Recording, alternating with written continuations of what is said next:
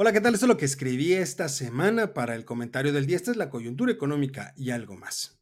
Decía el gran McCraff, cuando quien pretende ser un cambio solo es una copia mal hecha, lo único que se puede esperar es fracaso.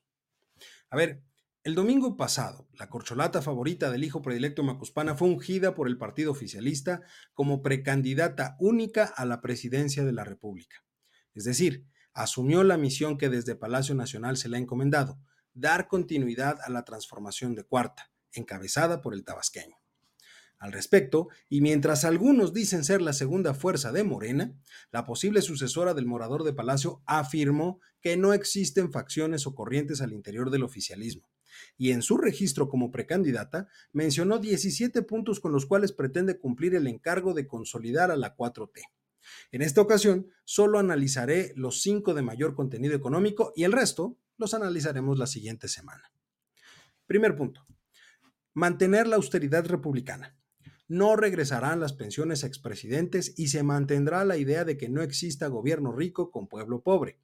No habrá gasolinazos ni aumentos a las tarifas de servicios en términos reales. Se mantendrá la autonomía del Banco de México y se evitará la evasión fiscal, además de mantener la división entre el poder político y el poder económico.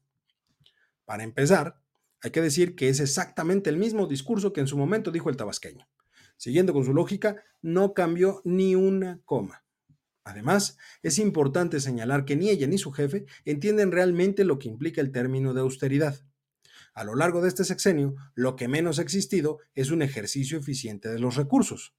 Esto implica dejar de gastar en rubros sin sentido para dirigirlo a los prioritarios. Por el contrario, hemos observado subejercicios de recursos, recortes en áreas que afectan tanto a trabajadores como a ciudadanos y, por supuesto, reasignación de recursos a obras faraónicas sin sentido.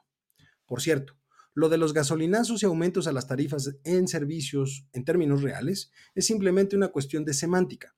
¿Acaso no se ha preguntado usted que me ve y me escucha por qué si el precio de las gasolinas ha bajado a nivel internacional y tenemos un peso machuchón, ¿No ha bajado el precio en las gasolineras?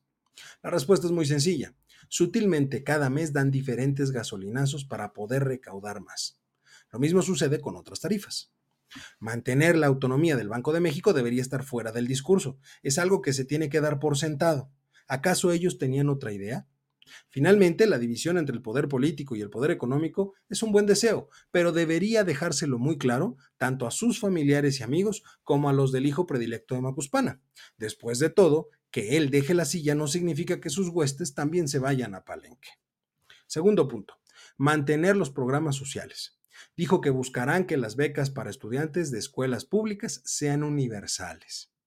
Sería un buen detalle de su parte que aclarara la forma en la cual va a financiar estos programas sociales. Aumento de impuestos, aumento de deuda, si es reasignación, ¿a quién le va a quitar? ¿Cultura? ¿Salud? ¿Educación? ¿Seguridad? Tercer punto. Buscará aumentar el salario mínimo y fortalecer los derechos de los trabajadores de México. ¿Y a la base productiva cuándo se le va a apoyar? Los empresarios son parte fundamental del proceso económico. Sin ellos, no importa cuánto aumente el salario mínimo, el país no puede avanzar. Y ojo, el desdén por los dueños del capital solo puede resultar en una cosa, la desaparición de lo que a ellos tanto les gusta, el dinero. Cuarto punto, impulsar la inversión pública y consolidar el tren Maya y el tren interoceánico además de ampliar las inversiones estratégicas, así como dar continuidad a los proyectos de trenes de pasajeros por todo el país. A ver, son grandes proyectos que estoy seguro que en 1890 hubieran sido aplaudidos y apoyados por el entonces presidente Porfirio Díaz. Pero en 2024 pregunto, ¿cuál es su utilidad? ¿Ponernos al nivel del sistema ferroviario de pasajeros de Europa?